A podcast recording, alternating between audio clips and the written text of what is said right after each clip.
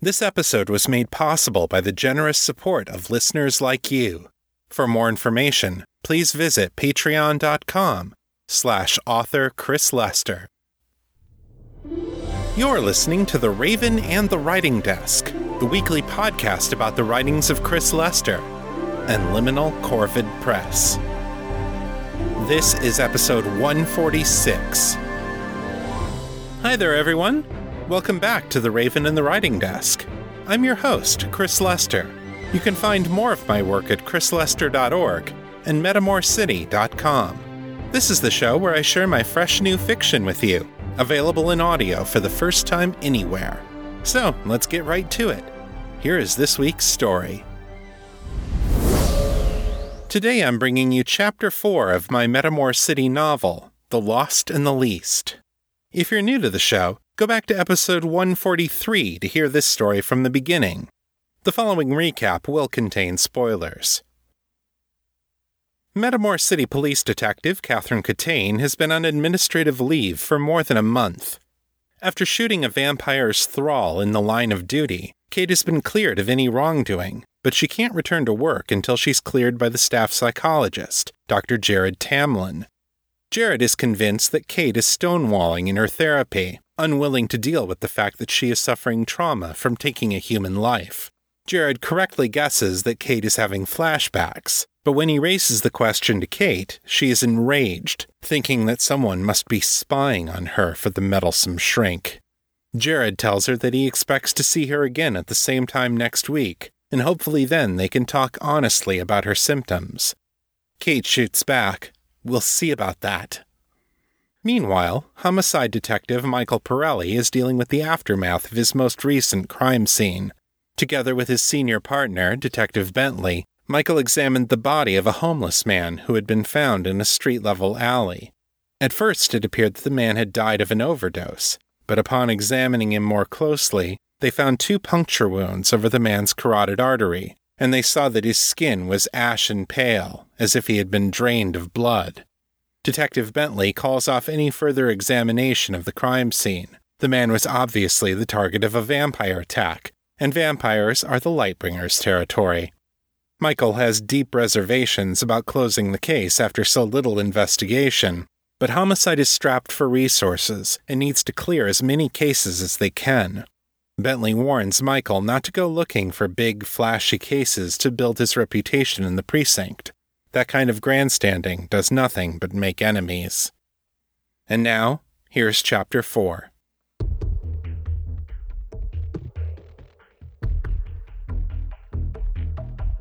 The Lost and the Least. A novel of Metamor City. Written and read by Chris Lester. Chapter 4 Sergeant Hawkins announced himself by thumping a meaty hand onto Michael's shoulder. After seven months in homicide, Michael barely even twitched. Mr. Pirelli, Hawkins drawled, sounding entirely too cheerful for this early in the morning. How are you today, son? Ready to do some legwork? Michael looked up from the report he was writing on the Doe in the alley. The sergeant was a pudgy beaver theriomorph, whose plush fur made him look even larger than he actually was. As cuddly as he looked, though, that smile usually meant trouble. So did the stack of folders in his other hand. Still working my report from yesterday, actually, Michael said, gesturing toward the screen with his chin. The autopsy's not back yet, and I've got an inquiry out with narcotics to see if we can catch our Doe on any priors. The beaver morph's smile sharpened. Now that's funny, 'cause I was sure old Bentley told me that was an open and shut Lightbringer file. How long does it take to fill out one of those transfer forms, Pirelli? About 30 minutes? Michael felt a sick little feeling growing in the pit of his stomach. More or less. Good. Hawkins plopped the pile of folders down on Michael's lap. Finish that up and you can start running these down right after lunch. He gave Michael a jaunty two fingered salute, then ambled away across the bullpen. Michael sighed, saved his work on the report, and started looking through the folders. Why in the fourth hell are we still using paper for these anyway? There were glaciers that changed faster than imperial bureaucracy. The new cases were uninspiring. A stabbing in a dusk level bar, a skimmerjacking that turned ugly, a third level housewife who shot a burglar. None of them would require much in the way of detective work. Michael flipped the folders shut again and slid them into a stack. After a long moment's thought, he gathered up the files and went to the lieutenant's office. L.T. Richards was on the phone. He held up one finger to Michael, who nodded, and then turned his back to the window. Michael leaned back against a nearby cubicle wall and futzed with the folders. Eventually, Richards rang off and gestured for Michael to come in. A slim man with dark brown skin, tightly curled hair, and prominent eyes, Richards always wore a pinched expression that suggested he was on the verge of a migraine. He nodded solemnly to Michael as the younger man entered his office. What can I do for you, Pirelli? Richards's voice came out as it always did, even and steady, almost devoid of inflection. His broad mouth twitched up briefly at the corners, an aborted attempt at a smile. Michael settled into a parade rest. LT, would you say I've been doing good work since I got here? Richard spread his hands and made a single, slow nod. You're still learning, Corporal, but I have no complaints. The captain was right about your potential. Why do you ask? Michael held up the stack of folders. Because it seems like I keep getting stuck with weak tea, sir. Look at this batch that Hawkins just gave me. Richards briefly scanned through the files. Well, you should be able to clear these quickly enough. That's my point, sir, Michael said, trying hard to keep the frustration out of his voice. Every time we pull an interesting case, Sarge and Bentley find a way to shuffle it off my desk as soon as possible. Instead, I'm spending all my time on files like that. Richards said. It was almost a laugh, but it didn't quite have enough force behind it. Are we boring you, Pirelli? barroom brawls and domestic squabbles aren't worthy of your vast intellect? Michael winced. I didn't mean it like that, sir. I just want to make sure I'm not being coddled. I came here to do real police work. I think I'm ready to pull my weight. Richard slid the files together into a neat stack. I understand completely, but I'm going to let you in on a secret, Pirelli. These are real police work. Most homicides in the big city are entirely unmysterious, and the rest are an enormous pain in the ass. If a case isn't solved within 72 hours, it probably isn't going to be. That's why Hawkins works to take everything he can off your plates. He's conserving our resources for those few cases that matter. Michael thought about the dead junkie in the alley. And who decides which ones matter, sir? Richards attempted another smile. It went about as well as the first time. People far above our pay grades. He proffered the files to Michael. Look on the bright side, Pirelli. This weak tea is giving you a high clearance rate. That can only do good things for your career. Michael took back the files. And if a serious case comes in when it's my turn, you promise I'll get a chance at it? Richards gave another slow nod. You have my personal guarantee. He saluted Michael, dismissing him. Back at his computer, Michael opened up the form to request transfer of the John Doe file to the Lightbringers. He was nearly finished with it when an email notification popped up. The medical examiner's office was finished with the preliminary report on the Doe. Curious, Michael opened the file and scanned through it. He was somewhat disappointed to find that the report had not come from Dr. Drowling, the head ME, but from one of her daytime assistants. As Bentley had said, the examiner had quickly determined that the man had died from exsanguination. A vampire ate him. The end. With a sigh of resignation, Michael packaged up his file with the autopsy report and sent them off to Lothanasi headquarters. Within a few days, he was sure, a Lightbringer patrol in that sector would dust a feral vamp or two, Maybe not the right vamps, but dead monsters were dead monsters, and it wasn't like anyone was keeping score, right? He opened the first file and got to work. Kate stormed through the precinct house, across the bullpen, and into the Magic Affairs office. She slammed the door behind her, crossed to her desk, and flumped back onto her chair, letting out a breath she hadn't realized she'd been holding. Her desk was uncharacteristically bare and tidy, with only her office computer, desk phone, and nameplate. The cases she'd been working on before her leave had all been finished up by her partner, and new Magic Affairs cases were being shuffled off to other sections or the adjacent precincts. She looked across at David's desk, facing hers in the narrow confines of their little office. His desk was always tidy, but now it was as bare as hers. Kate felt a sudden ache in her chest. After a moment's thought, she pressed the power button on her computer. Once it started up, she launched the VidChat program and placed a call. She waited in silence for two minutes while the chat program sent out its request. At last, the program chirruped and the video window opened, revealing a handsome elf with tanned skin, long black hair, and striking purple eyes. He leaned into the camera pickup and grinned. Hello, Catherine, he said. Kate smiled. Hey, David. How's the weather in Telvar? Hot and humid, as always. The recycled air in the mirror suit starts to feel like a blessing after a while. He leaned back in his chair, revealing that he wore a light, sleeveless white tunic with a broad v neck. He made it look good. I'm glad you caught me. We're heading back out to the rift tomorrow. I expect us to be out of contact for about two weeks. I'm glad I caught you too, Kate said. It's not the same here without you, partner. David's face brightened. Are you back on the job then? Kate waggled her hand. Not just yet, but I'm working on it.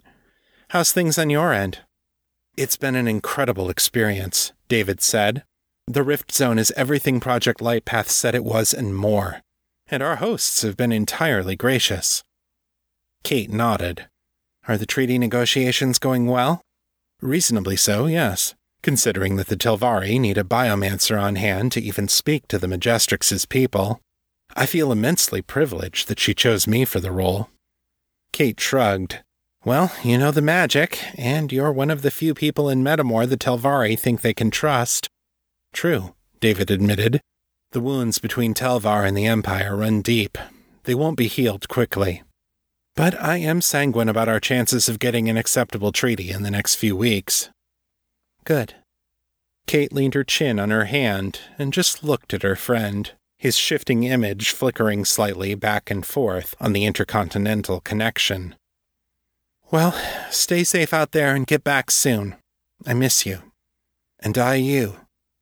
David cocked his head and looked at her closely, his long ears pricking forward. Is everything all right with you? Kate's lip quivered just a little before she stopped it. Yeah, I'm fine. Just tired. Talk to you soon, okay? David nodded gravely. As soon as I can. Be well, Catherine. You too. Kate pressed the button to end the call, and David's image winked out.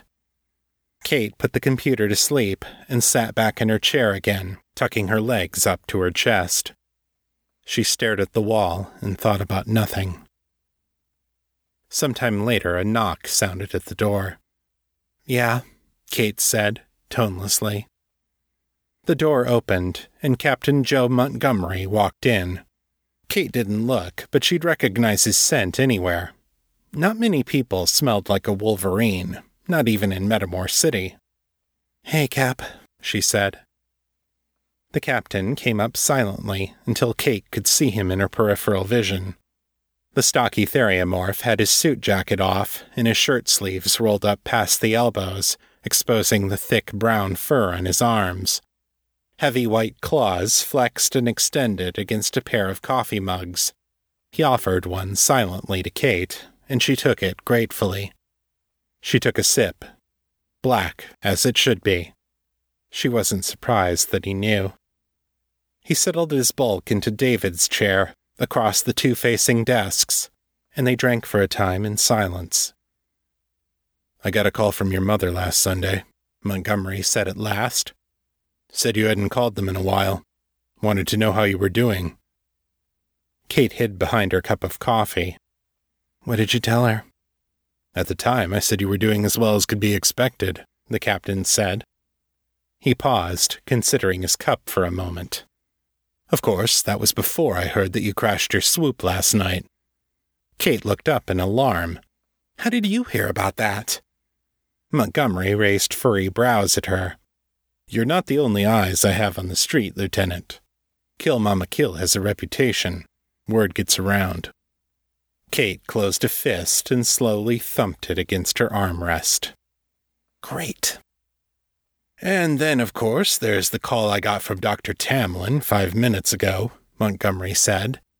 Ugh, Kate said. I don't think I can stand another session with him.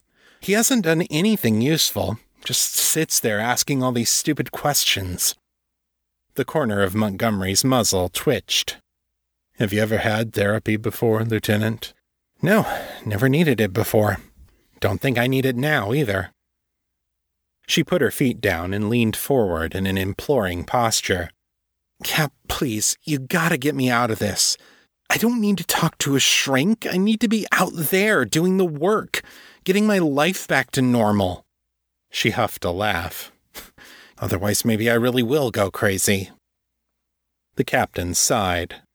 He set his mug down, leaned forward, and took her hand in his. The leathery pads on his palms felt rough against her skin. I understand your frustration, he said. The first time I got referred for FFDE, they put me in counseling for three months. I hated it. This was after your f- after your mother's first husband was killed. Jacob was my partner, and I wasn't handling it well. Kate nodded. She'd heard this story before how her biological father, Jacob, had been shot by a street thug after helping to take down some kind of major crime ring. Fearing that the criminal's revenge was not yet finished, Montgomery and his wife had helped get Kate's mother, Lisa, and the two month old Kate out of Metamor City. They moved into a quiet suburban neighborhood near Allentown, a three hour tube ride from the city, where they stayed with Mrs. Montgomery's parents. Kate's earliest memories were of her and her mother in that white two story house with the garden and the tire swing. When Kate was three years old, Lisa had married Sam Catane, who adopted Kate and became the only father she had ever known. And as far as Kate was concerned, the only one who mattered.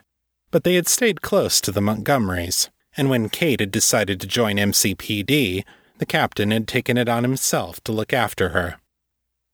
I didn't think I needed help, Montgomery continued. I just wanted to be back out there, getting the bad guys. He looked down at the floor and flexed his claws again. Then the nightmare started. The cold sweats at the sound of gunfire. The panic attacks, though I didn't know what they were at the time. He smiled ruefully. Thought I was having a heart attack. Kate was interested in spite of herself, though she couldn't see what any of this had to do with her. How did they help you? They didn't at first. I thought it was a waste of time, and I didn't want to talk to some head shrinker about my feelings. He sneered the word, then rolled his eyes in self deprecation. But they wouldn't let me quit, so I kept going, and the shrink kept asking stupid questions. Until one day, the questions weren't stupid anymore, and I found myself talking about things. Things I hadn't thought about in years, or decades even. He looked up at her, dark eyes intent. It all felt like a waste of time until the day it wasn't. And then it was exactly what I needed. Kate shifted uncomfortably in her chair. That's great. I'm glad it helped you, Cap. I just don't feel like our situations are all that much alike. I mean, your partner died. That's huge trauma. Gods, if something ever happened to David, I don't know what I'd do. She pushed that haunting image out of her mind. But I didn't lose anybody, and nobody did anything to me either. But Tamlin's so focused on seeing something fucked up inside me that he can't see what I really need. Tamlin's the best police psychologist we have, Montgomery said. His rehabilitation record is damn near perfect. I'm inclined to trust his judgment on this. Kate wilted. The Cap, Montgomery held up a hand. Kate fell silent. I told you when all this started that you needed to let the system work, Montgomery said. I warned you that it could take months. I know that patience is a problem for you. Always has been. You come by it honestly. But I need you to trust me on this. I need you to commit to the process. His eyes glinted in the dim light. Because I'm not going to be the one who sent Lisa's girl back out there before she was ready. Kate lowered her head and nodded. There didn't seem to be anything else to say. Montgomery rose to his feet and picked up his coffee. Take whatever time you need. And call your parents. Okay, Kate murmured. The captain left without another word.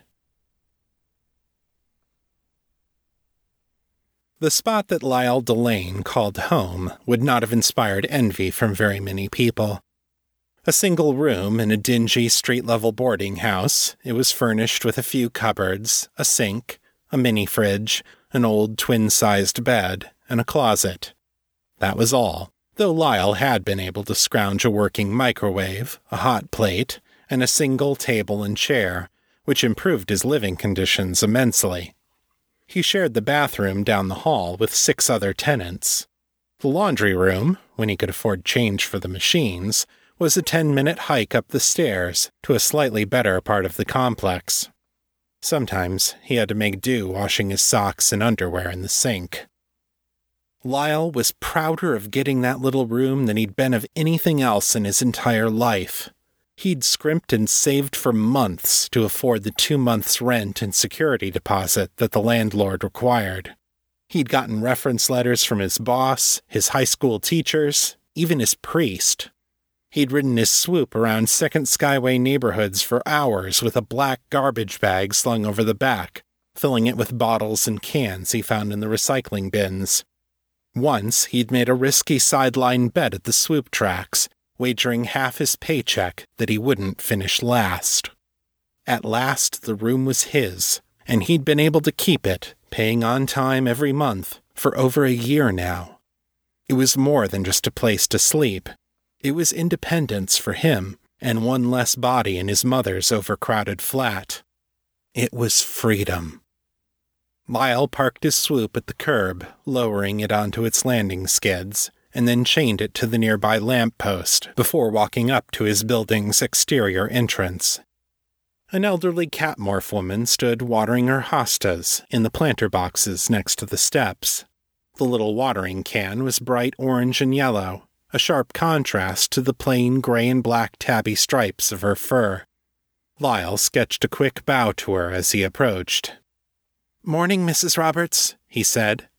Good morning, Lyle, dear, Mrs. Roberts said warmly. How is your shift at the factory? Just fine, ma'am. Thanks for asking. Do you need any help with anything? Green, cat slitted eyes sparkled at him. Not just now, dear. But if you'll come by in an hour, you can help me make lunch. Cheesy potato soup. Lyle's stomach rumbled. I can never say no to your cooking, ma'am. See you in an hour. All right, dear. Lyle went inside, dropped his backpack by the door, grabbed his shower basket and a towel, and went down the hall to the bathroom. His fur was grimy and greasy after a night at the factory, but Mom had figured out a blend of soaps that was both affordable and reasonably effective. He stood, scrubbed, and soaked until the water went cold, then toweled off and went back to his room. Lyle didn't have a television, but he never felt like he was missing much. He grabbed an old paperback detective novel that he'd bought from the used bookstore the other day and spent the next half hour engrossed in the adventures of square jawed heroes and sexy femme fatales he didn't always know all the words they used, but he had a dog eared dictionary that he kept close to hand, and his vocabulary grew with every book he read. When it was time, he pulled on clean clothes and went down the hall to Mrs. Roberts' room. He knocked three times and waited. There was no response. Lyle frowned. He knocked again, louder. Maybe she fell asleep. Mrs. Roberts? he called. Still no answer. Lyle went back to his room and opened the junk drawer on the far left.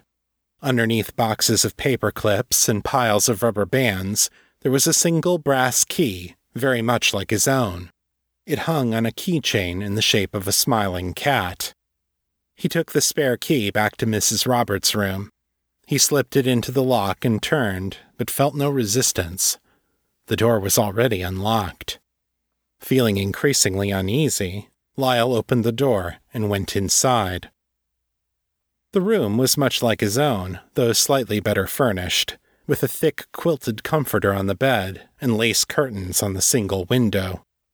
On the counter sat a pair of grocery bags, containing a large block of cheese, a bag of brown potatoes, and a bunch of assorted vegetables. A small ring of keys sat on the counter beside the shopping bags, but Mrs. Roberts herself was nowhere to be found. Lyle went back out to the front steps. Mrs. Roberts? he called. Mrs. Roberts was not in front of the building.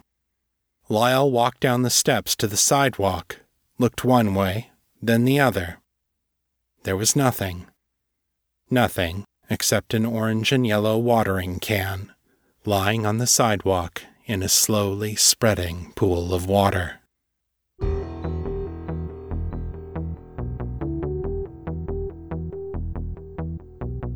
And that's the end of Chapter 4. Come back next week for Chapter 5, when Kate discusses her career options with John, and Will meets up with his girlfriend, the runner, Callie Linder. Alan W. Watts said, Stop aspiring and start writing. If you're writing, you're a writer. Write like you're a goddamn death row inmate and the governor is out of the country and there's no chance for a pardon. Write like you're clinging to the edge of a cliff, white knuckles, on your last breath, and you've got just one last thing to say, like you're a bird flying over us and you can see everything. And please, for God's sake, tell us something that will save us from ourselves. Take a deep breath and tell us your deepest, darkest secret so we can wipe our brow and know that we're not alone. Well, what can I say to advice like that? Let's just get cracking. Here's the weekly writing report.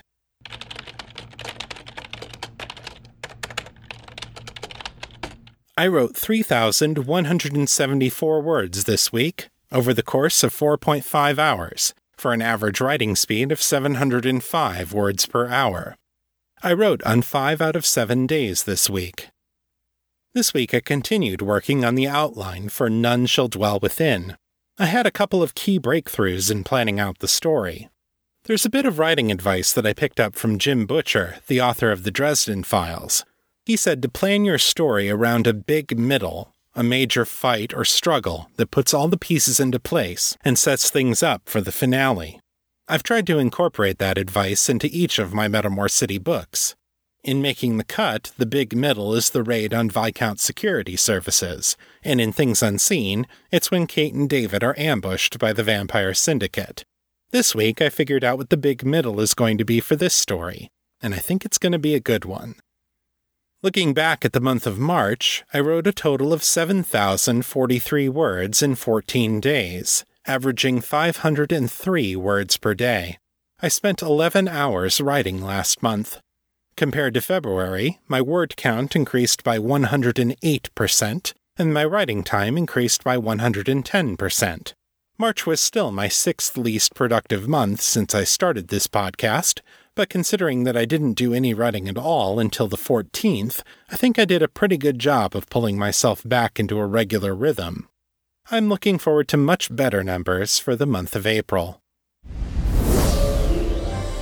If you'd like to share your thoughts about the show, send your feedback in text or audio to metamorcityfeedback at gmail.com.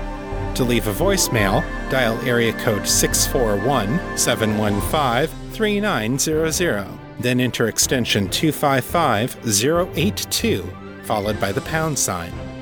My Facebook is facebook.com slash author Chris Lester. The fan group is Fans of Metamor City on Facebook, and my Mastodon handle is at author Chris Lester at wandering.shop. If you like this show, take a minute and leave me a review on Apple Podcasts. It makes a big difference in helping people find the show. That's all for this week. I'll be back next time with more fresh new fiction. Until then, keep it on the bright side. This is Chris Lester, signing out.